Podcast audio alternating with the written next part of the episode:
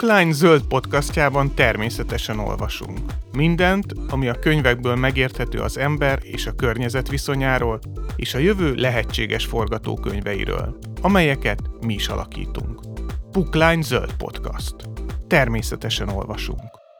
A Bookline zöld mai adásában Ralph Schätzing Mi van, ha megmentjük a világot című thrillerével foglalkozunk. A szerző többi krimiével ellentétben, ha bár ugyanúgy az ökológiai rendszer összeomlása a tárgya, ez egy tényregény. Mai beszélgető partnerem Ürge Forzác Diana asztrofizikus, aki környezettudományból doktorált, az IPCC egyik alelnöke és a CEU professzora. Ami most itt zajlik, az az energiagazdaság átalakítása. Ha csak az európai államok nem döntenek úgy, hogy több kőolajat és földgázt vásárolnak, vagy ha Putyin nem zárja el a gázcsapot. Az átalakítás középpontjában az úgynevezett energiatrilemma áll, vagyis egy ország három energiapolitikai célja közötti konfliktus kérdése. Ellátásbiztonság, megfizethetőség, környezetbarátság. A szerző hosszan elemzi bevezetőjében az orosz-ukrán háború következményeit, és azt, hogy Oroszország nélkül nincs klímafordulat.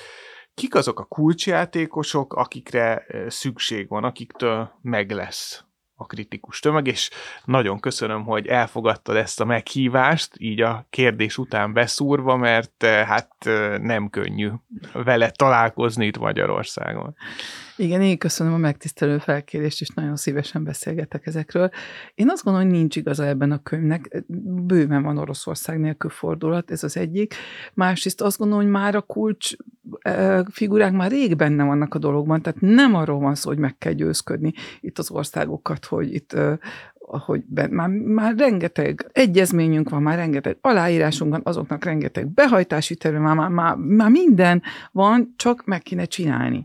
Tehát itt igazából azt gondolom, hogy nem országokról van szó, én azt gondolom, hogy leginkább akiknek, akik miatt leginkább nem tudunk tovább lépni, azok a nagyon nagy cégek, akiknek, akiknek az az érdekük, hogy, hogy ugyanúgy menjen tovább a gazdasága, hogy eddig volt, és hogy belakatoljanak minket abba, amit, amit, amit, ami nekik nagyon jó, mert ugyanazt akarják csinálni, és egyszerűen képtelenek elfogadni, hogy, hogy a világ tovább lépett, és most már egy újfajta gazdaságot kéne építeni, egy újfajta energiaszektort, de annyira ragaszkodnak, és annyira erősek, annyira a politikára és a gazdaságra is arra, hogy mit szeretnénk, erre erősek, és ezért ezt erőltetik ránk tovább. Nos, aki szereti a thrillereket, az tudja, hogy a fenyegetéssel szemben csak egy valami segíthet, ha megértjük. Tény, hogy rengeteg dolog szakad a nyakunkba. De az is tény, hogy nincs még egy faj a világon, amely képes lenne ismeretszerzés révén rendet teremteni a káoszban. A fenyegetés magában még nem gond. A bénultság a gond, meg a tudatlanság,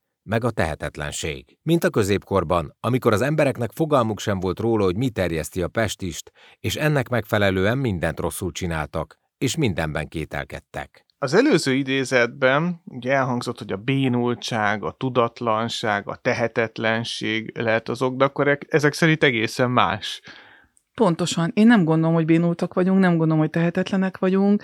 Hatalmas akarat van a változtatásra, tehát ha csak azt nézzük, hogy, hogy még nem volt olyan világháború, még nem volt olyan népírtás, még nem volt olyan gazdasági válság, pénzügyi összeomlás, hogy 140 államfő lett volna egy tető alatt. A Párizsi Klíma Egyezmény aláírásakor, vagy legalábbis amikor ez megtörtént, akkor 140 államfő elment még nem volt olyan egyezmény a világtörténelemben, amit pár hónap alatt az országok legnagyobb része ratifikált, vagyis a saját törvényébe ö, iktatott. Tehát valami csupa világtörténelmi rekordot döntöttünk meg. Ö, sőt, még azt is, hogy, hogy itt, itt a politika jóval a tudomány elémen, mert akkor még a tudomány nem ki sem merte mondani, hogy lehet, hogy inkább másfél fok kéne, és nem két fok, hanem még a két fokot is félve mertük kimondani, mert úristen, akkor nem kapunk kutatási pénzt, és így tovább, vagy akkor senki nem meg minket sehova, stb. És a politika mondta ki, nem, itt jóval két fok alatt kell tart- tartani a globális felmelegedést. Tehát az akarat megvan. Az a baj, hogy még, még, még az ennyi, nagyon sok részről megvan az akarat, de a jelenlegi gazdasági rendszer egyszerűen nem engedi, hogy kilépjünk abból a mókuskerékből, amiben benne vagyunk. És ugye a legerősebb cégek általában pont azok a cégek, akik a legtöbb munkáját biztosítják, vagy a legtöbb adót fizetik be, vagy egyszerűen csak a legtöbb politikai befolyásuk van, azok, akik, akiknek tulajdonképpen azt kéne mondani, hogy most már más irányba kéne befektetni, most már mást kéne csinálnunk. Szerintem tudnánk más csinálni, csak lusták vagyunk más csinálni, vagy az kockázatos. Az nem kockázatos, hogy továbbra is lenyomjuk az emberek torkán, hogy igenis a hatalmas jeepek a legfontosabb céljuk az életükben, hogy mindenáron azzal üljenek a dugóban napi sok órát. Ezt sikerül velük elhitetni, mert ha nem sikerül, akkor még több marketinget belenyomunk, és még jobban átúzarozzuk az agyukat, hogy igenis ez kell nekik, és nem pedig az, hogy egy élhető világban éljenek, és a, és a gyerekeinkkel többet tudunk játszani, és, és, és egy szép zöld világban éljünk. Most azért rohanunk bele a falba, mert az láthatatlan. Méghozzá azért, mert nem rendelkezünk elegendő képzelőerővel. Egy klímakatasztrófát igazából még kevésbé tudunk elképzelni, mint egy világjárványt. Mindenről vannak képeink. Az éhezőkről, a menekültekről, a földrengés sújtotta területekről, a kórházi ágyakról, a szökőárról, az erdőtűzről, a vulkánkitörésekről. A hollywoodi filmekből tudjuk, milyenek az uralomra törő robotok és a pusztító meteorok, és az is tudja, hogy néz ki egy háború, aki még sosem élte át. De mi a helyzet a klímaváltozással? Hogyan néz ki a klímaváltozás? Egy szörnyű hurikán, egy hőhullám. Ez már a klímaváltozás? Nem voltak ilyenek már régen is? Hogyan lehet láthatóvá tenni a klímaváltozást annyira, hogy konkrét cselekvésbe forduljon ez az egész, mert én is olvastam az IPCC-nek, vannak ilyen kis kommunikációs javaslatai a tudósoknak, hogy hogyan küzdjenek meg a, a térben, a kommunikációs térben ezekkel a kihívásokkal, de hogy ebben az egyes szereplőknek mi a szerepe? Tehát hogyan tegyük ezt láthatóvá, és mondjuk egy állampolgárnak mi a dolga, egy politikusnak, egy tudósnak, és a cégeknek, akikről hallottuk, hogy jelen pillanatban pontosan ellenkezőképpen cselekednek nagyon sokan, mint ahogy ez elvárható vagy logikus lenne. Először is ugye ezt két részre osztám a kérdést. Az egyik, hogy hogyan tennéd láthatóvá, vagy hogyan tegyük láthatóvá, a másik az, hogy, hogy kinek mi a feladata. Én azt gondolom, hogy már a probléma viszonylag jól látható, bár én azt gondolom, hogy tényleg ezt is egy kicsit még jobban és még többet kell kommunikálni, mert nagyon sokat találkozunk azzal, hogy még mindig azért nagyon sok a félreértés, vagy igazából nem tudják, tehát még, egy, még az értelmiség is, tehát még, még ilyen top uh, 10% bele emberek sincsenek igazából tisztában. Tehát igenis azt is még ügyesebben kell kommunikálni. Én azt gondolom, hogy mindig a, az aktuális katasztrófához vagy problémához kell egy kicsit hozzá. Látod, saj, baromi rossz, hogy két ember meghalt a, a, a villámárvizekbe, de ez nem két ember lesz lassan, hanem 200, és így tovább, és bármelyikünkkel megtörténhet bármikor, a gyerekünkkel megtörténhet holnap, és így tovább. De én azt gondolom, hogy az nagyon fontos lenne azt jobban láthatóvá tenni, hogy egy csomó jó megoldás van, hogy hogy egy csomó megoldás igazából sokkal jobbá teszi az életünket. Például, ha 15 perces városokat építünk, akkor, vagy úgy alakítjuk át a városainkat, hogy ilyen 15 perces városnegyedek legyenek benne, akkor nem kell dugaban ülni órákig naponta, nem kell évi mondjuk két-három hónapot csak azért dolgoznunk, hogy az az autónk fenntartásának csak az az évi költségeit fedezzük, mert igazából nem gondolunk ebbe bele, hogy iszonyatosan, a, aki, aki azért úgy nem a legesleg gazdagabbak közé tartozik, de azért úgy a viszonylag normális családoknak van egy-két autójuk, hogy a munkaidének milyen jelentős része csak arra megy el. Ha lenne egy alternatív közlekedési rendszer, ha lennének olyan városaink, ahol nem kéne folyamatosan autóba ülnünk, akkor iszonyatosan sok pénzünk felszabadulna másra, esetleg időnk is felszabadulna másra, mondjuk arra, hogy egész egészségesebbek lessünk, hogy többet csináljuk a hobbinkat, és azért nem lennék ebbe bele lakatolva ebbe a rendszerbe, mert ha ha újra élhetővé tesszük a városokat, akkor nem kell kimenekülni, a, lakni a város szélére, vagy a városon túlra, és akkor iszonya mennyiséget kibe közlekedni. A 15 perces város azt jelenti, hogy beülök szépen a vagy dehogy ülök be, pontosan, hogy nem ülök be.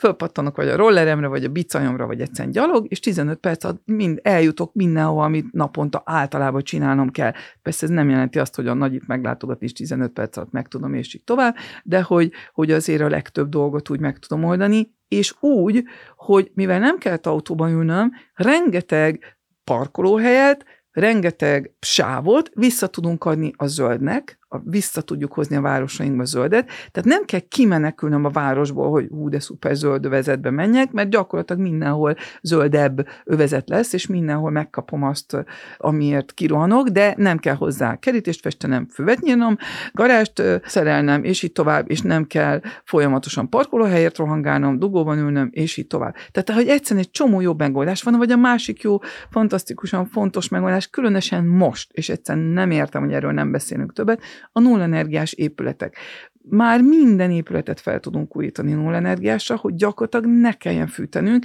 és ráadásul még az állam igényünket is megtermeljük magunknak. Ráadásul ez nagyon sok esetben nem is drágább, mint egy hagyományos felújítás, ha új építés, akkor meg egyértelműen nem, nem drágább. Tehát, hogy, hogy, hogy nem kellene függnünk az orosz gázon, nem kellene függnünk a, a, az energiaár piaci volatilitásán, hogy most fölmegy, vagy nem megy. Lemegy, mert ha nem kell, szinte nincs energiaszámlánk, akkor tök mindegy, hogy, hogy most energia piaci sok van, vagy nincs, tök mindegy, hogy elzárják a csapot az oroszok, vagy nem. Jó, ne, azért nem ennyire egyszerű, de akkor is ez a hosszú távú jó megoldás, de nem ezt csináljuk, hanem mindenféle másfelé kapkodunk egész európai szint szinten, ahelyett, hogy több, tényleg itt aztán több legyet lehet abszolút egy csapásra elintézni, de hát nem, nem ebbe az irányba menjünk sajnos. Ez a jelentés kétségtelenül felkorbácsolja majd az indulatokat. Félelmet kelt az emberekben, és sokan hangosan követelik majd, hogy csináljunk valamit. A jelentésnek az a legfontosabb megállapítása, hogy még meg tudjuk óvni a világ népeit a szennyezés katasztrofális következményeitől, de az időnk fogy. Az egyik legfontosabb előrejelzés szerint a szén, az olaj és a földgáz elégetése révén olyan mennyiségben és olyan sebességgel kerül széndiokszid a föld légkörébe, hogy a hőmérleg megváltozása miatt 2000-ig vélhetően jelentős klímaváltozás történik majd, amelyel sem helyi, sem pedig nemzeti szinten nem fogunk tudni megbirkózni. Az előbbi idézet eh, nem az IPCC legutolsó jelentéséből származik, hanem az API, az American Petrol Institution 1965-ös közgyűlésének elnökének beszédéből, hogy egyértelműen látszik, hogy ez nem egy váratlan fejlemény volt, amivel most szembesültünk, hogy hopp, itt a klímaváltozás. Meg lehet-e fizettetni a klímaváltozás árát azokkal, akik ezt okozták, vagy akik nem tesznek ellene? Ugye, mert itt eh, nagyon nagyon sok szó esett a cégekről, de ha ilyen közvetlen felelősséget lehetne megállapítani, azért lehet, hogy az inspirálóbb lenne a számukra is, hogy lehet-e a klímaperekkel eredményeket elérni. Lehet, és már most is nagyon fantasztikus eredményeket értek el. Ez nyilván egy olyan demokrácia kell, ahol azért úgy működik mind rendesen a, a jogi rendszer, és, és, és van erre jogi lehetőség, ami azért a világ jelentős részében nincs így, de, de azért ahol, ahol olyan demokrácia van mindenképpen. Tehát például ugye Hollandiában a kormány ellen is nyertek már pert, hogy már a kormánynak sincsenek elég ambiciózus intézkedései, hogy elérjék a saját klímacéljaikat. Több fosszilis energia cég ellen is sikerült pert nyerni. Csak én azért nem hiszem, hogy mindent meg lehet ezzel oldani, mert azért ez iszonyatos pénz meg energia, és ki az, aki rászánja ezt a pénzt meg energiát. Nagyon jó, hogy van, aki eddig is megtette, de azért nem hiszem, hogy, hogy ez feltétlenül csak ez lesz a megoldás, de mindenképpen rettenetesen fontos, hiszen tényleg felelősségre kell őket vonunk, mert borzasztó az, itt az előbb kérdezte, és azra nem válaszoltam, hogy kinek mi a feladata.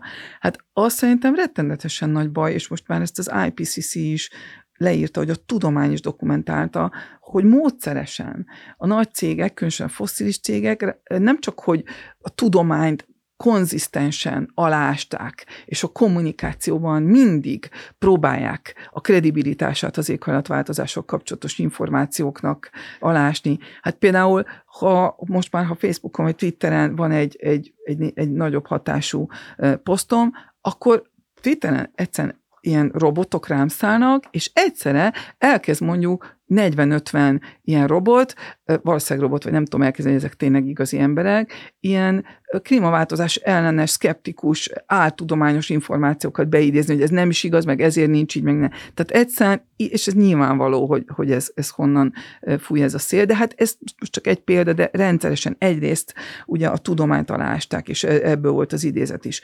De a másik pedig az, hogy folyamatosan a felelősséget átolják, a saját felelősségét ránk te mit csinálsz az éghajlatváltozásért? Te, az egyéninek. És persze ilyen, ennek mi az eredménye? Hogy persze próbálkozunk, de ők tudják pontosan, hogy csak egyéni kezdeményezéssel nem fogjuk tudni megoldani a világot, mert nem tudunk eleget csökkenteni, így igazából csak ilyen mókuskerékbe szaladunk, és előbb-utóbb csalódunk, mert ah, hiába erőlködtem, semmit nem értem el, és akkor föladom az egészet.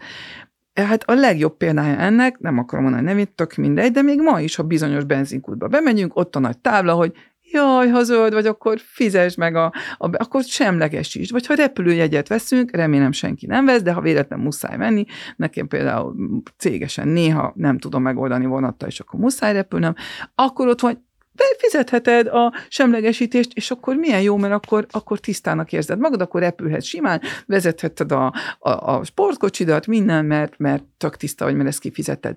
Iszonyat csapda.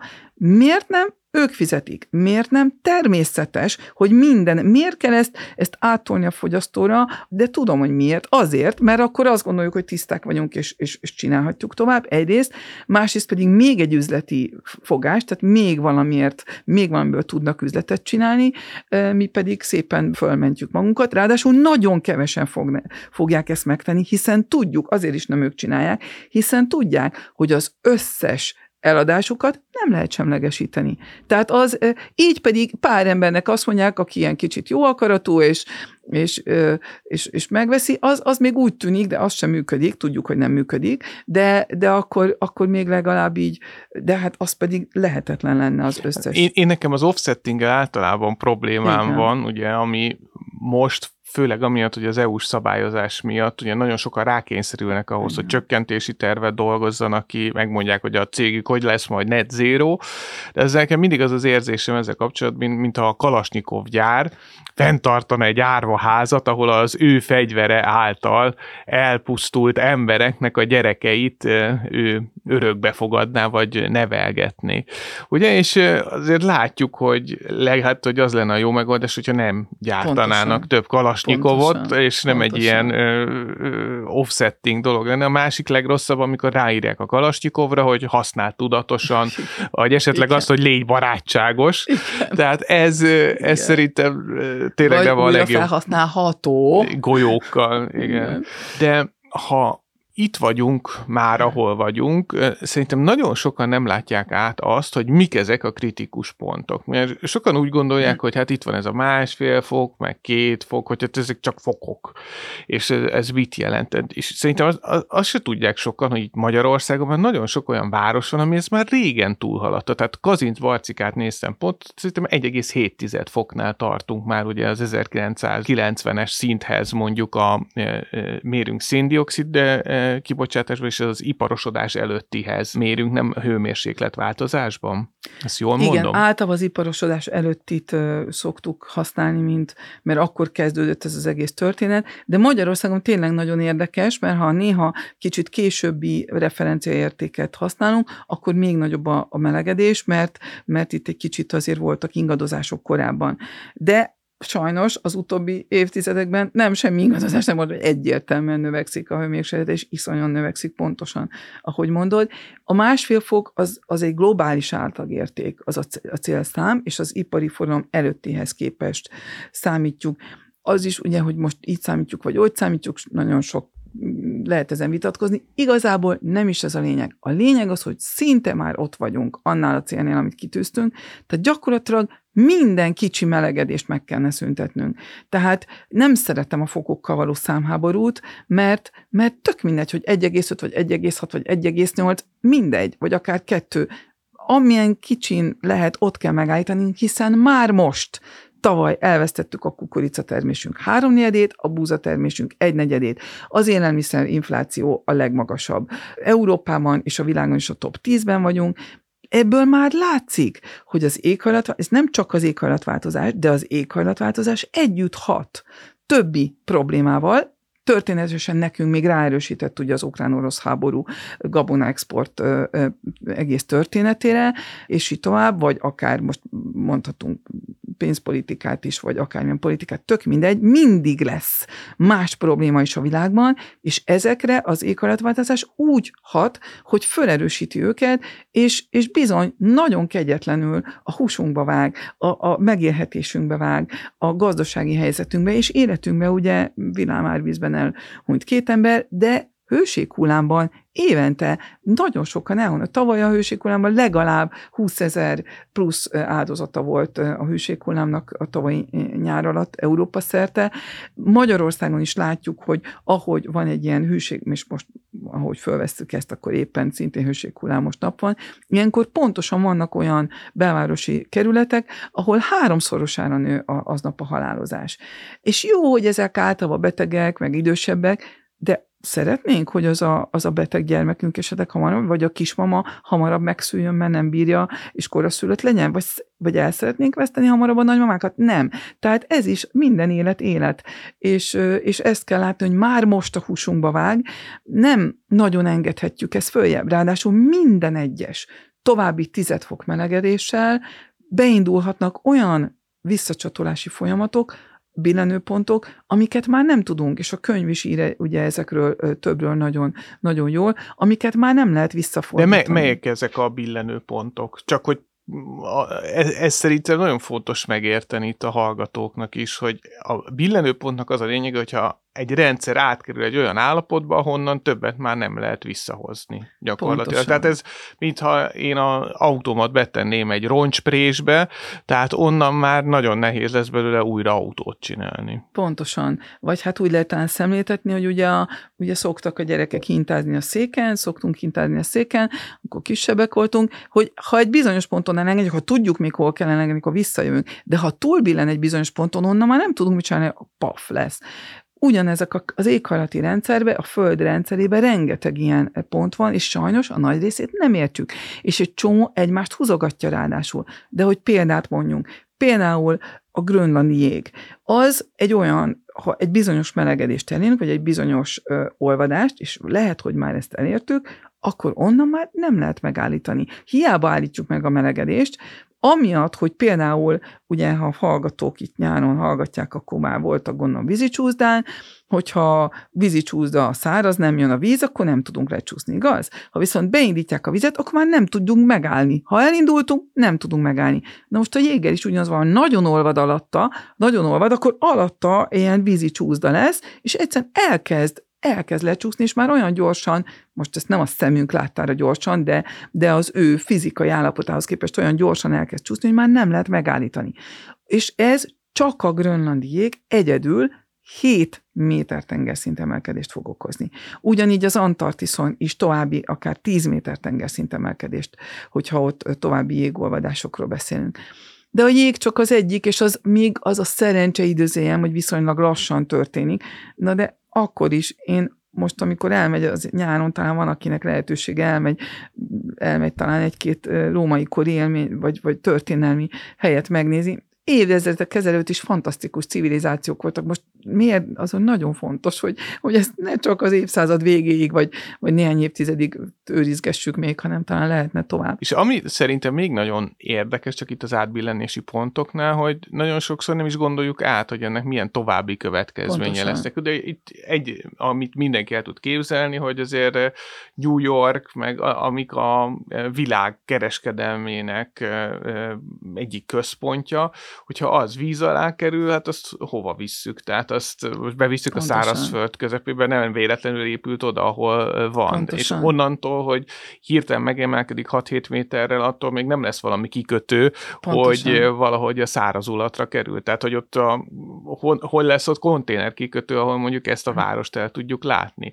Vagy az, amit szerintem még kevesebben gondolnak át, hogy azzal, hogyha megemelkedik a tengervíz, ami sós, a talajvizeknek Pontosan. a nagy része Pontosan. Sósodik. Tehát ugye hiába gondoljuk mi is, hogy á, itt biztonságban vagyunk a Kárpát-medencében, de hát hány ember lesz az, aki nem tud édesvízhez jutni normális körülmények között a kerti kútjából, vagy egyáltalán vízműnek a kútjából, és emiatt felkerekedik mondjuk hozzánk. De, Pontosan. Eh, Meg ha, hát termelni se tudnak. Igen, mert... de hogyha megnézzük, hogy Magyarországon, mondjuk mi vagyunk Európában a legkiszolgáltatottabbak, ugye a mi eh, vizeinknek több mint 90%-a nem belföldről ered, tehát nem a határainkon belül van a vízgyűjtő területének a többsége. Ez azt jelenti, hogy ha ez a környező országokban mondjuk elolvad a jég, akkor először az egy jelentős problémát okoz árvíz szinten, és utána pedig nem lesz évente szezonális utánpótlása annak, hogy, hogy itt mi mivel locsolgassunk a kertben, vagy, vagy mivel terjeljük meg a, a, az ételinket, vagy még egy, hogy így tovább növeljük a drámát, hogy a Spanyolország. Tehát, hogyha valaki hát, elmegy igen. most bármelyik szupermarketbe, azért a zöldségeinknek egy jelentős része Spanyolországba származik. Abszolút. Most valaki ránéz arra, hogy Spanyolországban milyenek a e, nyári hát, hőmérsékletadatok, és milyen a vízellátottság, akkor előbb-utóbb eléggé szembe fog jönni ez a probléma, hogy Hát Angliának a szupermarketei zöldségi gyümölcsből kiújultak pár hónapja, mert egyszerűen nem, igen, a hatalmas asszály és forróság miatt igen nem volt. Tehát már most is látjuk a hatását, pedig tényleg csak csak ilyen távolinak tűnő problémákról van szó. Én Különösen legjobban az óceáni áramlásoknak a billenőpontjaitól félek, hiszen például a golfáramlatot tartalmazó áramlási rendszer az egyik ilyen billenőpont, ami egyszer csak lehet, hogy fogja magát és összeomlik, és akkor viszont itt egészen más lesz az éghajlat, hiszen ha megnézzük, Európában mondjuk hol vannak városok, és ugyanezen a, a szélességi fokon mondjuk mi van Kanadában például, vagy az Egyesült Államokban. Tehát iszonyú egészen, és nem csak most az, hogy, hogy lehűlünk, tehát aki látta Holnap után című filmet, azért, azért az egy jelentős, tehát ez viszonylag reális, hanem is ilyen sebességgel, de egy viszonylag reális veszély, de nem csak a lehűlés, mert igazából nem tudjuk pontosan kiszámítani, de valószínűleg egészen nagyon jelentősen leszárazodik Európa. De már csak ha azt megnézzük, hogy, hogy egyszerűen a szélsőségek milyen iszonyúan elkezdtek bedúranni, és ez még jóval, jóval erősebb lesz. Tehát egyszerűen nem is tudjuk elképzelni, hogy, hogy milyen lesz, ha leállnak ezek az éle, ezek a, vagy, vagy csak már átrendeződnek az óceánáramlási rendszerek, hiszen ugye most sokat beszélünk például az El Niño-ról. Az El Niño meg a La Niña, ez az déli féltekké nevű áramlási rendszerek. Ez egy viszonylag természetes jelenség, velünk van régóta, de itt is csak egyetlen egy óceánáramlási rendszernek a megváltozása, ami délen van, például az Egyesült Államok gazdaságára is az éves GDP-nek a 3%-át lemossa egy erősebb El Niño utáni évben. Tehát nagy, sőt a közeli országok vagy partmenti országunknak akár a 10%-át. Na most ez csak egy kis áramlási rendszer. Hogyha egy olyan fontosabb áramlási rendszerek, amik tényleg jobban érintek a gazdag országokat, például Európát meg az USA-t, ezek az áramlási rendszerek összeomlanak, vagy teljesen más lesz helyettük, egészen, egyszerűen föl se tudjuk fogni, hogy mennyire, mennyire fog, fogja érinteni a gazdaságunkat, az életünket. Georgina, ezt felejtsük el. Ennek a mostani tűznek semmi köze a korábbi tüzekhez. Ilyen léptékben már semmit sem lehet előre megjósolni. A tűz ellenőrizhetetlenül terjed. Már nagyjából 12 millió hektárnyi terület leégett országszerte. Csak Canberra környékén 35 ezer hektár lángol. MI. 35 ezer hektár? Fejben gyorsan utána számolunk. Az majdnem akkora, mint Köln teljes közigazgatási területe. Georgina. A szél sem könnyíti meg a helyzetünket. Feltűnt már mekkora szél van? Emáj, igen, szokatlanul szeles az idő. Georgina, a tűz az oka. Ezek a tüzek elképesztő hatással vannak az átkozott időjárásra. Most csak az áramlási rendszerekről beszéltünk, de ott vannak ugye a szárazságnak köszönhetően nagyon nagy területeket érintő erdő és bozótüzek, ugye aki követte most, hogy Észak-Amerikában a kanadai erdőtüzek milyen légszennyezettségi adatokat hoztak. Gyakorlatilag New Yorknak rosszabb igen. volt a légszennyezettségi mutatója, mint a most vezető indiai városoknak. Igen, igen, igen. Szinte ugye hát a az egész kelet Egyesült Államokban az egész keleti part. Hát szinte tehát mérgező volt igen, a levegő igen, ott. Ráadásul nagyon sok üvegházhatású gázt is juttatnak a levegőbe, tehát ezek az úgynevezett lavina effektusok, tehát hogy ez itt nem ugyanolyan sebességgel gurul, hanem ez olyan, mint egy lejtő, hogy egyre gyorsul ez a folyamat, és ezek ellen például mit lehet tenni? Tehát mondjuk láttuk az ausztrál bozó tüzeket, most azért Észak-Kaliforniában, vagy ott a boreális erdőkben is óriási tüzek pusztítanak. Mostanában, hogy mit, mit lehet tenni mondjuk egy ilyen lavina effektus ellen? Hát az egyetlen megoldás, hogy megállítsuk az éghajlatváltozást minél gyorsabban, mert, mert még ezek egy részéhez ideig, óráig próbálhatunk alkalmazkodni, és, és, és megelőzni valahogy, de ugye, ahogy a, az, a kormányközi éghajlatváltozási testület is leszögezte a legutolsó jelentésében, nagyon is korlátos az alkalmazkodási terünk. Nem tudunk egy bizonyos szinten túl alkalmazkodni. Tehát pontosan a tűz az, amihez nem igazán tudunk ezzel mit csinálni, és nem nagyon hiszem, hogy, hogy hamar fogunk tudni valami, vele valamit csinálni. Persze, hát ha ott van, el tudjuk oltani, de ilyen gigantikus méretekben nem lehet mit csinálni, és most így azt gondoljuk, hogy jó, jó, most itt messze vagyunk, de hát égedett Görögországon, és tavaly konkrétan Budapesten is égtek ilyen bozott tüzek, és Magyarországon többfelé égtek. Tehát igenis sajnos ezek is jönnek, itt tényleg ilyen apokaliptikus szituációkra számolhatunk, az egyetlen megoldás, hogy meg kell állítanunk az éghajlatváltozást, és most még, ezt most még meg tudjuk úgy tenni, és a könyvben is ugye sokféle utalás van azért erre, hogy most még tudunk választani, hogy hogyan és hogy egy kicsit kevésbé szenvedős legyen, vagy igazából ne legyen nagyon szenvedős ez az átállás. Mindenképpen változás kell, amit nem szeretünk, tehát semmiképpen sem lesz nagyon lippitik,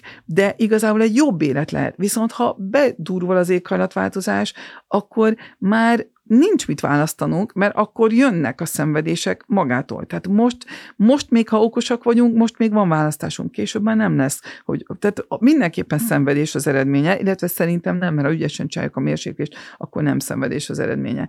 De, de azt viszont most kéne lépni. Nem, nem nagyon tudod, tehát se a tüzeken, se az óceáni áramlások átváltozása ellen nem lehet mit csinálni, jégolvadás ellen nem lehet mit csinálni. Még azt gondoljuk, hogy, hogy persze majd elköltözünk, igen, de ahogy elmondtad, az emberi vagyon legnagyobb része partok mellett van. Az emberi népesség legnagyobb része partok mellett van tengerpartok, de folyópartok, és a folyók se ugyanúgy fognak működni.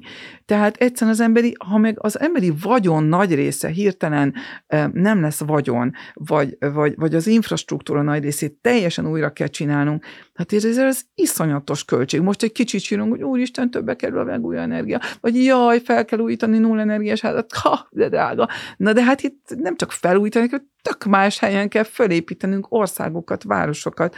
És, és ugye az, az is kérdés, hogy milyen energiaforrásból, hiszen az energiáinknak, a, az, vagy az energiának a nagy részét is ezekről a területekről nyerjük, hiszen ott vannak az erőművek, ott vannak az energiahálózatunknak, vagy az energia továbbító hálózatunknak a fontos infrastruktúrális Pontosan. elemei, transformátorhálózat, stb. Tehát, hogy ez is egy ilyen e, infrastruktúrális lavina effektus is van, mert hogy miből megy majd az alumínium kohó, hogyha nincsen áram. Tehát, hogy ez, ez, ez szerintem eléggé optimista, hogy úgy gondoljuk, hogy hát majd áttelepítjük, és minden rendben lesz. Ráadásul, Pontosan. hogy miből építjük fel ezeket Pontosan. a városokat, amikor már most hiány van homokból, Pontosan.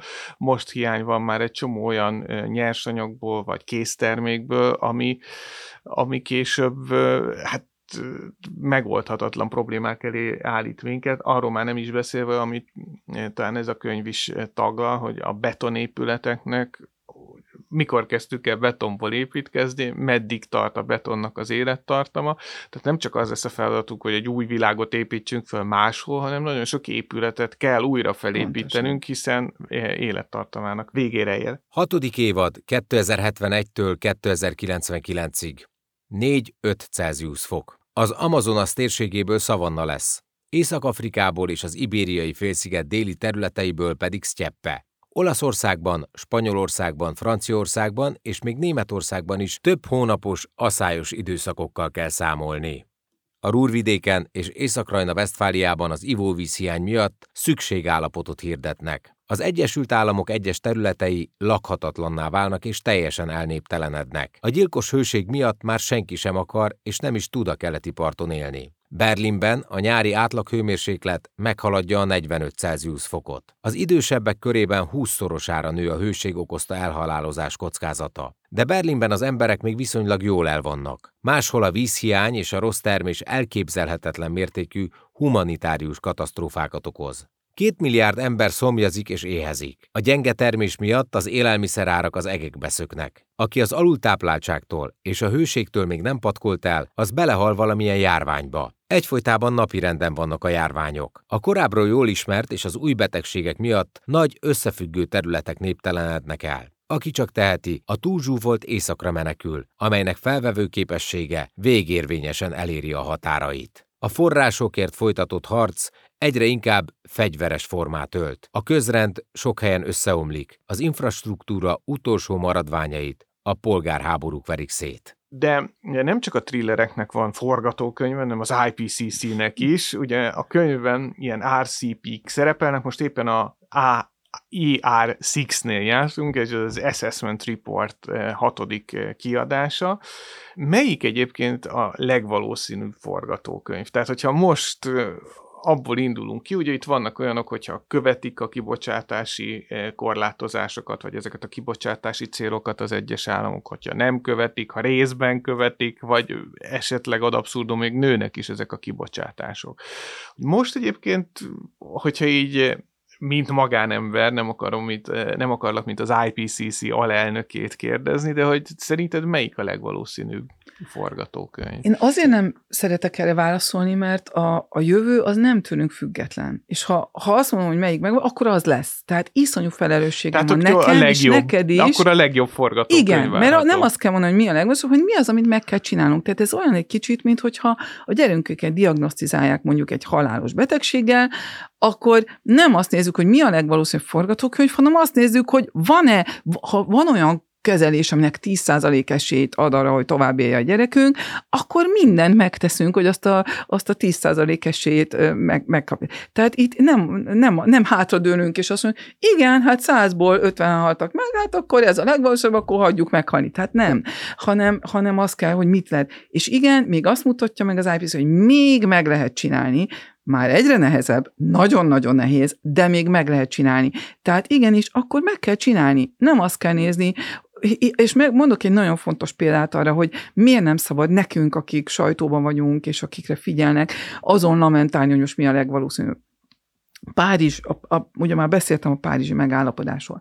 Azelőtt ugye már volt rengeteg ilyen klímacsúcs, Párizsi meg a klímacsúcs előtt is, ugye minden szakértőt, meg IPCC, meg mindenkit kérdezik, na mi lesz Párizsban, mi lesz Párizsban? Hát minden. Azt gondoltuk, hogy semmi nem lesz Párizsban, lesz megint egy papírtigris, amit megint nem tartunk be, és meg megint nem lesz, megint nem ér semmit az egész. De nem ez lett Párizsban, mert nem ezt mondtuk. Senki nem merte ezt mondani. Megpróbáltuk a, a pohár vizet, amiben azt gondoltuk, hogy van benne talán egy kis víz, arról a kicsi vízről próbáltunk beszélni, hogy, hogy milyen szuper az a, az, a, az a víz, és emiatt jött el 140 államfő. Ha azt mondjuk, hogy úgyse lesz semmi, akkor elmegy 140 államfő fényképezkedni? Nem. Azért ment el a 140 államfő fényképezkedni, mert azt mondtuk, hogy itt most végre meg kell oldani, és itt most meg lehet oldani, és elment a 140 államfő, és, és tényleg világtörténelmi megállapodás született, azt gondolom. Tehát igenis, a rövő rajtunk múlik különösen a szakembereken, az influencerek, de mindenkin, az utolsó foci néző hallgatón is múlik, mert ő is, ha azt gondolja, hogy igenis meg lehet csinálni, és meg akarjuk csinálni, akkor meg fogjuk csinálni pozitív jóslatokat azért lehet, nem? Mert én, én szerintem eh, az, egy, az is egy nagyon érdekes kérdés, hogy nagyon sok mindenhez nem elég a paradigmaváltás, amiről majd később beszélgetünk, hanem a technológiai áttérés is szükséges. És én nem vagyok techno-optimista, tehát az is szerintem egy eléggé elhibázott irány, ha úgy gondoljuk, hogy hát majd a technológia mindent megold, és ez a technológia majd csak úgy lesz, és bevezetődik, és elterjed, és ez még mind azelőtt megtörténik, hogy nagyobb lenne a baj. De mik mégis azok a technológiai áttörések, amik valószínűek, vagy mondjuk ha, ha mint tudós számolnod kell vele, akkor ezt mondjuk már számításba veszek, nem tudom én, a elektromos forradalom, ami szerintem ez a villanyautó forradalom, ez, ez, itt is nem a meghajtás lesz az igazi forradalom, hanem a használatnak a differenciáltsága, Pontosan. vagy amiről te is beszéltél, a 15 perces város, vagy a hidrogén forradalom, ami valószínűleg sokkal fontosabb itt a cementiparban, az acéliparban, amik óriási kibocsátó, és szükségesek ahhoz, hogy ez a zöld átállás le tudjon menni, hiszen ugye ezt is nagyon sok tanulmányban elemezgetik, hogy magának a zöld átállásnak mennyi a lábnyoma, Pontosan. hogy ezek a technológiák megvalósuljanak. De te neked mi a kedvenc technológiád, amire azt mondod, hogy ez megvalósulhat, és tényleg egy lényeges változást hozhat, és, és még e, esetleg a csőben is van, hogy ez, ez időben elkészül. Én annyira nem vagyok technooptimista, pedig alapvetően műszaki végzettségű vagyok, és nagyon sokat dolgozom, például a, a, a technológiák elterjedésén is, hogy nem tudok egyet mondani. Én azt gondolom, hogy egyrészt, hogy sok technológiát kell, soha nem jött az be, ha egy technológiától váltuk a megoldást tehát végül is most is azért vagyunk ebben a nagy gázban, mert volt a jó kis városunk, ahol rohangáltak körbe a lovak, és egyre több szekér volt, és egyre több hintó volt, és akkor egyszerre csak oda jutottak, hogy úristen, a lócitrom az olyan rengeteg betegséget terjeszt, hogy itt már itt, itt vége lesz a városoknak, mert annyi pestis, meg járvány, meg mindenféle lesz, és akkor bepöfögött az első belső égésű autó, és, és nem potyogott semmiféle trágya a kipufogóból, és ez iszonyú fantasztikus megoldásnak tűnt. De elterjesztettük planetáris mértékben, és úgy lett egy újra planetáris problémánk. Hogyha ezt úgy, ahogy mondod, leváltjuk elektromosra, le kell, le kell, mert most biztos, hogy ki kell szállnunk az olajból, tehát az nem kérdés, és nagyon sürgősen. Tényleg azt gondolom, hogy egy ideig még talán nem lesz olyan nagy baj, de, de én azt gondolom, hogy ez az egész magyarországi akkumulátorgyár mizéria, az azért azt nagyon jó velünk megértette, hogy nincs szörp, nincs ingyen ebéd, nincs mágikus megoldás, nincs egy technológia, minden technológiának nagyon durva hátulütői vannak, hogyha nagyon sokat akarunk használni vele. De, de azért kérdeztél néhányat, én a hidrogénben sem hiszek, ki kell fejleszteni, és bizony ugyanígy, ugyanaz elektromos autó is egy muszáj átmeneti megoldás. A hidrogén is egy nagyon, muszáj, nagyon fontos muszáj átmeneti megoldás, különösen az iparban azokat, amiket említettél azokban. Viszont látni kell, hogy a hidrogént zölden előállítani nagyon-nagyon sokba kerül, különösen szintén energiában. Tehát ahhoz még több valamilyen tiszta energiaforrást kell építeni, vagy egy csomó új csővezetéket is kell építeni, Tegnap éppen a CEUN egy, egy nagyon érdekes szakdolgozatvédés volt. A Svájc azt támogatta, hogyha széndiokszid elfogás és eltárolási technológiát akarunk, még csak az IPCC-nek akár a viszonylag konzervatívabb forgatókönyvehéz megvalósítani, hány kilométer csővezetékkel azt az iszonyú mennyiség új csővezetéket legyártani, ahhoz azt a rengeteg acélt, vasat, és akár betont is újra legyártani, szintén lavina effektus, mert ahhoz, hogy legyártsad, ahhoz most egy csomó fosszilis energiát be kell fektetni, csomó kibocsátást, ezek mind ilyen lavinák, mert sok új energiabefektetés kell hozzájuk. Tehát én azt gondolom, hogy a legjobb technológiák amik legígéretesebbek, azok, amik arról szólnak, hogy ne használjunk annyi energiát, és mégis jól éljünk, és ne használjunk nagyon sok környezeti erőforrást. Ez pedig például null energiás épület. De mindig csak, mindig csak mi arról gondolunk, hogy hogyan lehet jobban energiát termelni arról nem gondolkozunk, hogy rengeteg olyan technológia van, és ezek sokkal fontosabbak, amik arról szólnak, hogy ne kelljen annyi energiát felhasználnunk, és éljünk ugyanolyan szinten. Egy nullenergiás épületbe jóval kényelmesebb az élet, jóval nagyobb a hőkomfortunk, az egészségi állapotunk, például a COVID terjedésének is jóval lecsökkent volna, de jóval kevesebben az influenza, a tüdőgyulladás, a megfá- az allergia szinte megszűnik, hogyha nullenergiás épületekben élünk, tehát egy csomó szempont szempontból sokkal jobb, és ráadásul olcsó technológia, mert megtérül. Egy csomó ezek közül nagyon nem megtérülős történet. Tehát én azt gondolom, hogy, hogy nem azok a technológiákról kéne sokat beszélgetni, hogy mivel tudunk még több energiát termelni, hanem arról, hogy mivel tudunk még kevesebbet felhasználni.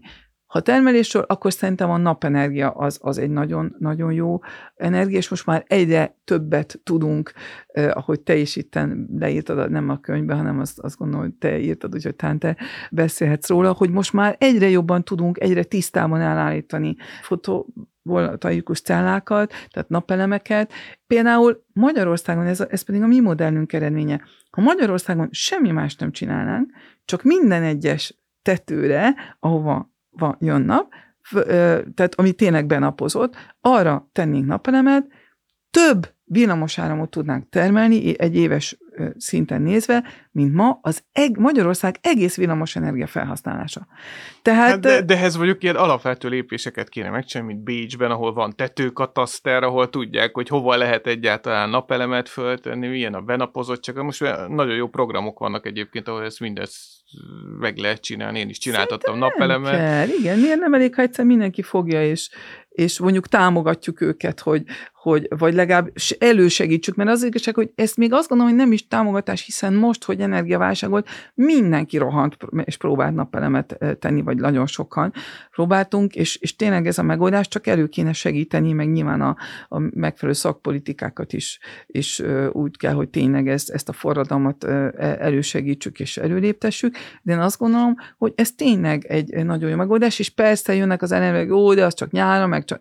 Nem, egyre jobban tudunk a, az időjárás függő energiaforrásokból is szinte teljes mértékben ellátni energiaigényt, csak jobban kell használnunk az okos technológiánkat, a, a mesterséges intelligenciát. Tehát én azt gondolom, hogy az okos technológiák és általában mesterséges intelligencia és a, a, a big data, ezek sokkal többet tudnak opt, energiaoptimalizációban segíteni, mint akármilyen reményteli technológia, amit egyszerűen arról szól, hogy hogyan tudunk vagy több energiát termelni, vagy kiszedni a széndiokszidot az energiából, és valahogy eltárolni. Ezek mindig nagyon drágák és, és nehézek lesznek. Kognitív diszonancia redukciónak nevezik, amikor a meggyötört szellem olyannak álmodja a világot, amivel összhangban lehet. Ezért csak a szándékos bűnbeesés esetén kellene bűnösségről beszélni. Továbbá ezért kellene a klímavitát megszabadítani a bűnösség terhétől. Aki egyfolytában vádlottnak érzi magát minden szelet kolbász és minden kocsikázás után, abból sohasem lesz derűs klímaharcos. Nem új inkvizícióra van szükségünk, hanem személyes felelősségvállalásra és kreativitásra a legfontosabb az lenne, hogy egy jelentős paradigmaváltás zajlódjék le. Tehát e, egyrészt abban, hogy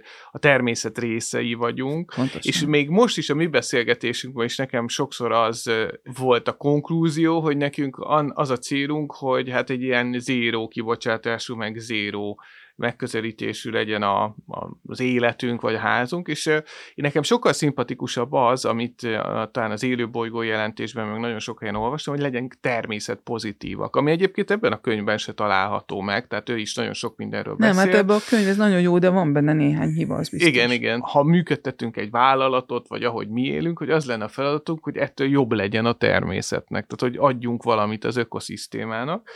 A kérdés az, hogy lesz-e paradigmaváltás? Tehát tudom, hogy ez megint jósolgatás, de hogyha ahogy te is megfogalmazod a kérdéseidet, én is így próbálom ezt megfogalmazni, hogy mi kell ehhez a paradigmaváltáshoz. Tehát, hogy pszichológiailag mivel lehet jól motiválni az embereket erre, mivel lehet jól motiválni a vállalatokat. Itt is van pár eh, ötlet ezzel kapcsolatban. Lehet ugye büntetni valakit, jutalmazni, lehet a reciprocitásban gondolkozni, ugye a kölcsönösségben, és eh, ami még itt fölmerül, ez a jó hírnév, hogy eh, valaki, hogyha jól teszi a dolgát, akkor ez el fog terjedni, és sokkal többen veszik igénybe a szolgáltatásait, vagy hogy emberi szinten nézzük, akkor so, sokkal több barátja, elkötelezett híve lesz, mint előtte. Hogy szerinted ezek működhetnek, és tényleg ezek azok, amik elvezetnek minket ahhoz, hogy megváltozzék a gondolkodásunk? Szerintem részben mindenképpen, de esetleg a kérdés elére megyek a, itt a zéró, meg a, a pozitív. Tehát nyilván az a jó, ha zéróból át, ha már zérót tudunk, akkor már tudunk billenni a pozitívba is. Ez nagyon jó. De azért be kell látni, hogy ameddig fogyasztunk, ameddig csinálunk dolgokat, összességében nem leszünk pozitívak. Lehet, hogy egy-egy dologban igen, de alapvetően nem, mert van a termodinamikának egy második főtétele, ami azt mondja, hogy bármikor, amikor energiát használunk, akkor az entropiát növeljük. Márpedig bármit csinálunk gyakorlatilag, kivéve ha most itt ebbe a podcastnak a leforgatása, és amikor a hallgatók meghallgatják, abban szerencsére nagyon kevés a, az entrópia növelő, és az energia van egy minimális, de ez tényleg nem számít, úgyhogy ha minél többet csinálnak ilyeneket a hallgatók, az nagyon jó lesz, de általában szinte bármit csinálunk, az alapvetően, és az entrópia növelés mindig valamilyen szennyezéssel fog járni. Tehát összességében azért az egy illúzió, hogy, hogy, hogy nagyon pozitívak tudunk lenni, de amennyit lehet, amennyit tudunk, annyit lehet. Azt muszáj. Én azt gondolom, hogy már van egy paradigmaváltás. Tehát a klímában biztos. Tehát ez a 2005-ös Párizsi megállapodás óta teljesen átváltozott a világ. Akkor még nem csak Magyarországon, a világ nagy részében az éghajlatváltozás az egy humbug volt, az egy hiszti volt, az egy nem, nem tudom, ma pedig ciki, még Magyarországon is, ha nem beszélünk arról, nem netto nulla. Persze csak beszélünk róla, de mindegy, akkor is. Ez egy nagyon fontos paradigmaváltás, hogy mi a ciki és mi a nem. De nagyon jó szerepelt a kérdésedbe, hogy, hogy viszont a természettel kapcsolatban még nincs, nem jött ez el, mert nem beszélünk róla eleget. Nem beszélünk róla, már az is évtizedek voltak, mire végre elértük azt, hogy, hogy megértették az emberek, hogy gyerekek, ha nem húzzuk be a féket az éghajlatváltozásra kapcsolatban, itt nagy gáz lesz. A természet összeomlásával kapcsolatban még nem nagyon beszélünk ennyire, talán még nem is annyira látjuk, hogy milyen nagy gázok lesznek, de én azt gondolom, hogy ott is el kell jönni annak, hogy bizony a természet nélkül nem tudunk meglenni, és, és sokkal jobban be kell húzni a féket ott is nagyon nagy gáz van, és ott is sürgősen hátraarcot kell folytatni, és a jó hír a természettel kapcsolatban, hogy viszont azért sok mindent vissza lehet állítani. Amíg az éghajlatváltozásban már visszafordítani a legtöbb dolgot nem lehet, csak lelassítani, vagy épp hogy megállítani, a természettel azért egy ökoszisztémát még a legtöbb ökoszisztémát még viszonylag vissza lehet állítani előbb-utóbb, ha úgy, hogy, hogy figyelünk rá, meg a biogazdaságot mármint a biogazdaságot azt értem, hogy általában a természetre alapuló gazdaság, és nem mondjuk a műanyagokra, a mesterséges cementre és a mesterséges dolgokra alapuló gazdaság. És azt kérdezted, hogy, hogy, hogy kint mit csináljon, hogy legyen paradigmaváltás. Nagyon fontos, hogy minél többet beszéljünk róla. Én azt gondolom, hogy itt kezdődik. Beszélgessünk róla a podcastokban, ír, nagyon jó, hogy egyre több könyv van róla, és több, egyre több vízió, akár rossz, akár jó, akár utópia, akár disztópia van, hogy a színházak ezzel foglalkoznak, a művészet. Azért tartom a művészetet különösen fontosnak, hiszen a, a tények már rég megvannak, a tudomány rég megvan, de tudjuk, és hiába hiába tudják az emberek, a döntések nem itt most itt a fejemre mutatok, általában nem ott születnek az embereknek, hanem, hanem máshol a szívükben, vagy, vagy hogy mi a menő, vagy mit csinál a szomszéd, vagy, vagy mit várnak el tőlem, vagy a haverok mit csinálnak. Ez számít, nem az, hogy, hogy mit tud és mit kéne csinálni. És erre a művészet sokkal jobban tudhatni, mint, mint amit a tudomány, meg, az, meg a tudás, meg az információ tud. És ebben, most majd lesz podcastotok Pogival, én ebben nem értek egyet Pogival, azt gondolom, hogy hát minél többet tudunk, annál majd tudatosabban csinálunk. Nem. Tudjuk régóta, hogy a cigaretta káros, mégis rengetegen cigarettát. Tudjuk, hogy nem így kéne étkeznünk, és mégis így étkezünk. Nem. Viszont, ha valami menő, az sokkal fontosabb.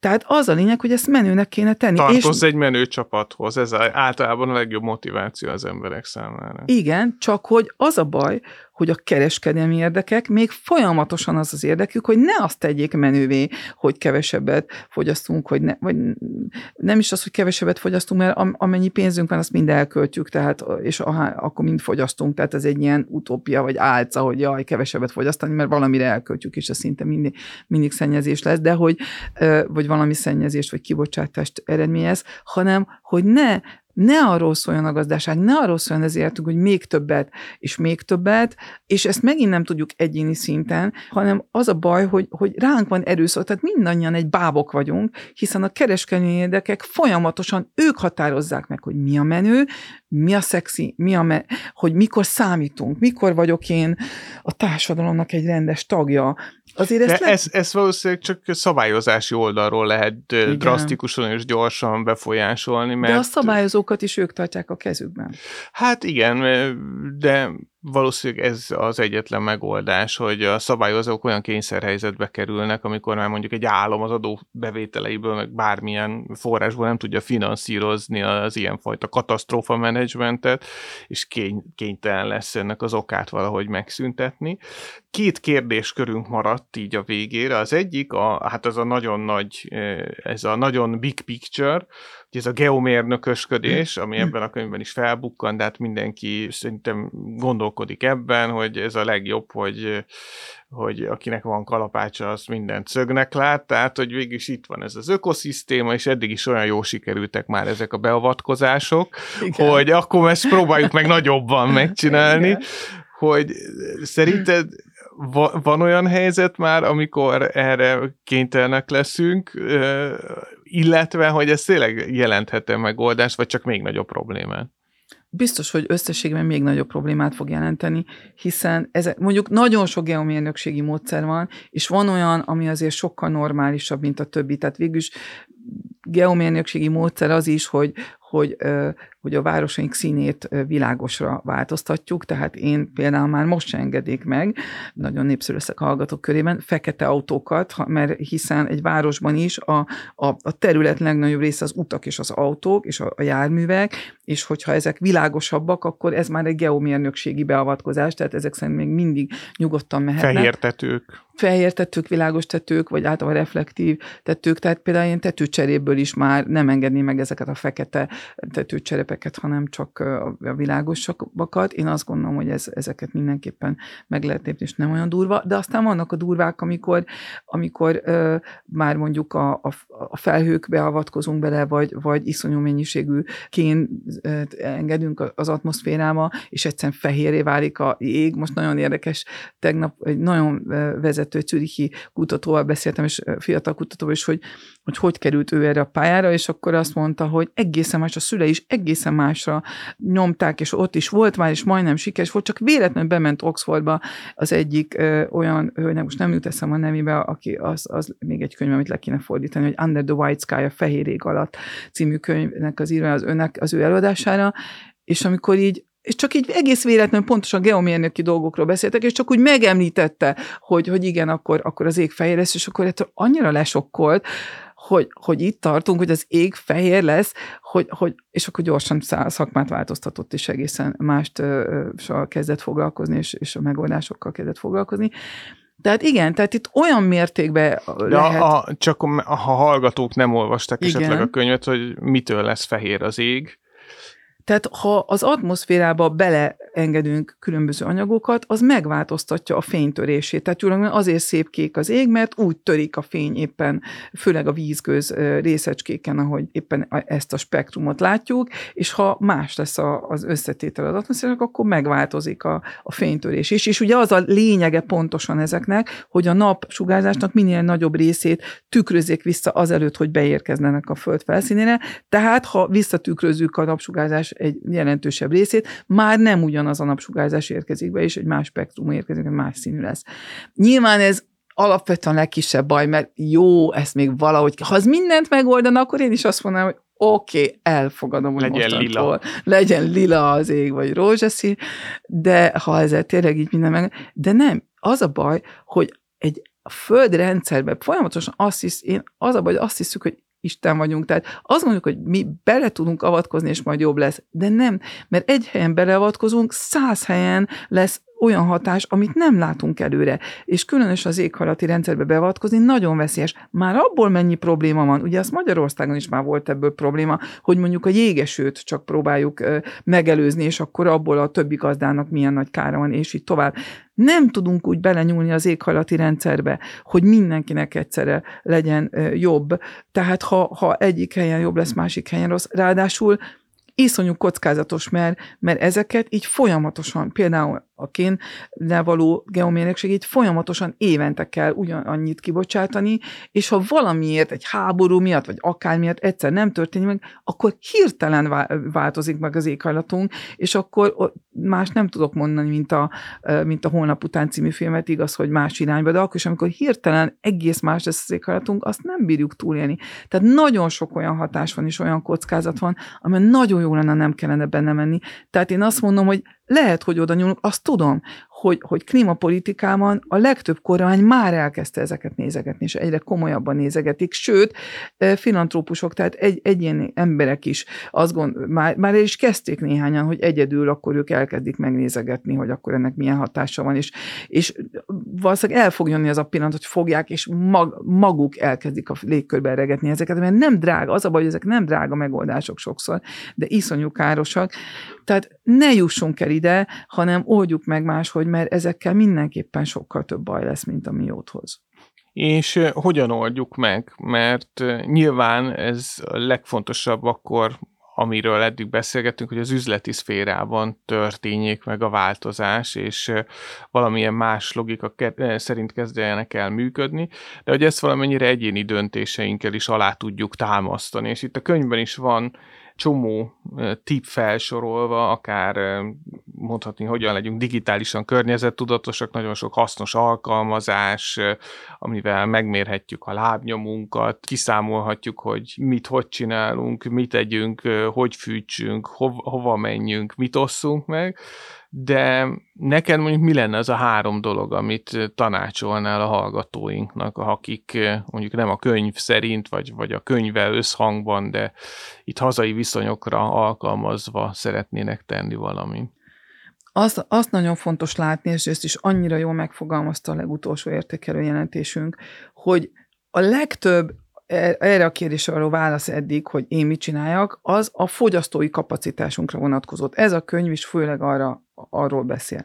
De a legtöbb ember nem abban a kapacitásában tud a legtöbbet tenni akik ezt a podcastot meghallgatják, én azt gondolom, hogy azoknak a nagy része a felső 10%-ban van, az valószínűleg olyan munkája van, hogy a munkája révén, mint, mint, mint szakmai, mint szakember, angolul úgy mondjuk, hogy professional, de erre nincs igazán jó szó magyarul. Tehát a munkánkon keresztül jóval többet tudunk tenni. Ráadásul az ébren töltött életünk legnagyobb részét a munkánkkal tölti azért az embernek nagy része. Jó, hát az ilyen alapvető dolgok, hogy tisztálkodás, meg evés, meg ilyenen, ilyenen túl, mondjuk az is nagyon fontos, de akkor is ezzel összesen többen töltünk, munkánkkal tudunk a legtöbbet, hiszen ezt a rendszert mi üzemeltetjük. Igen, hogy mi azt mondjuk, hogy jó, hát olyan kicsik vagyunk, mert hát itt ezek a nagy, de mi üzemeltetjük, mi vagyunk a részei. Az a, lehet, hogy fölöttünk döntik el, hogy muszáj még 3%-ot növekedni, még, még többet eladni, és még rákényszeríteni a, a fogyasztóra azt, amit soha nem akart megvenni, de akkor, akkor bedobunk egy olyan marketinget, hogy, hogy mindenképpen áthúzalozzuk az agyát, hogy minden azt gondolja, hogy anélkül nem ember. Tehát ezt mi, mi valósítjuk meg. Én azt gondolom, Persze nem az, nem azt mondom, hogy holnaptól akkor mindenki menjen és tiltakozzon, de nagyon sok ember egyébként nagyon érdekes, hogy amikor erre rájön, akkor például szakmát vált. Engem rengetegen keresnek meg, akik multiktól vagy ilyenektől azt mondják, hogy fölálltam, nem csinálom tovább, mit tudok csinálni, segíts nekem, segí- találjunk állást. Nem könnyű nyilván, de azt gondolom, tehát lehet szakmát is váltani, vagy a, a belülről, aztán még jobb, hogy belülről csak elkezdeni beszélgetni ott, és, és azért én is azt gondolom, hogy kooperációval előbb-utóbb muszáj lesz megoldani, hogy, hogy, hogy ez legyen a menü. És itt egy, a könyv igenis egy, egy hibát követel, azt mondja, hogy a nem növekedés a hülyeség, és, és, és muszáj növekedni, mert csak úgy, csak úgy tudunk technológiailag fejlődni, és hogy már ezt a dolgot se tudjuk úgy megoldani, ne, ne fejlődjünk technológiailag.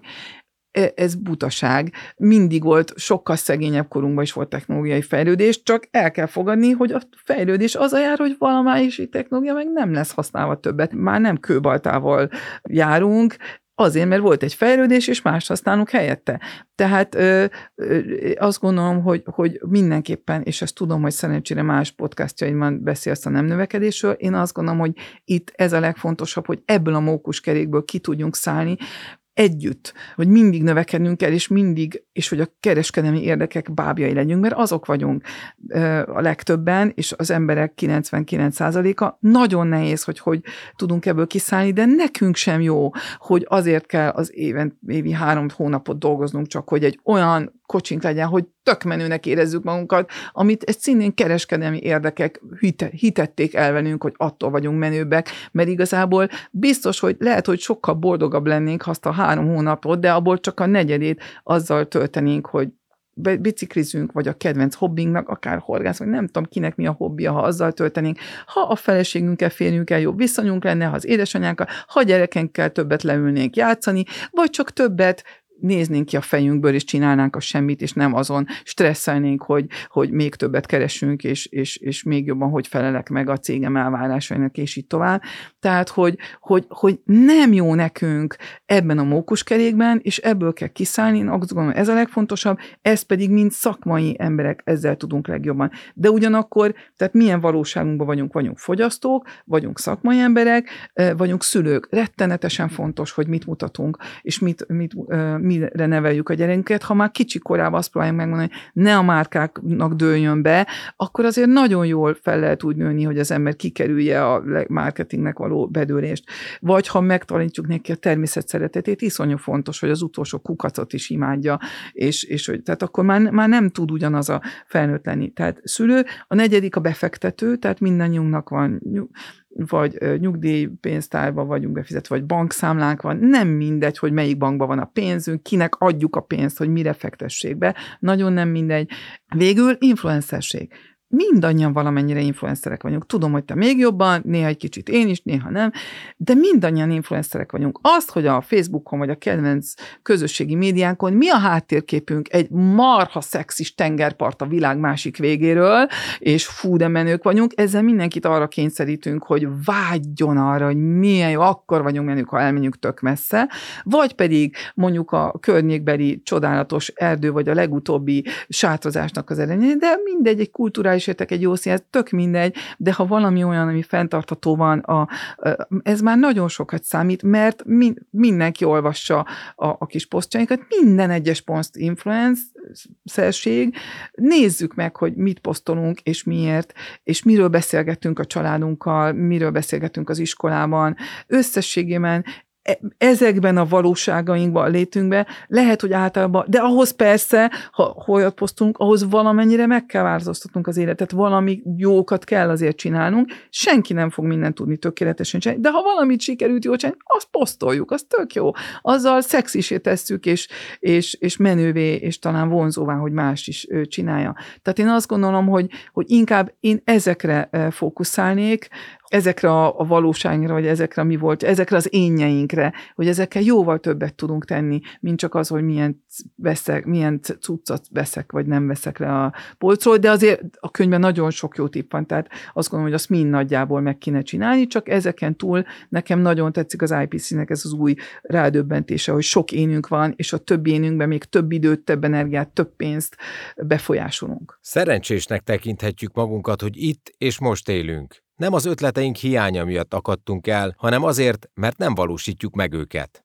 Egy olyan korban, amikor többre vagyunk képesek, mint korábban bármikor, azzal traktáljuk egymást, hogy mit nem lehet megcsinálni. Ez nevetséges.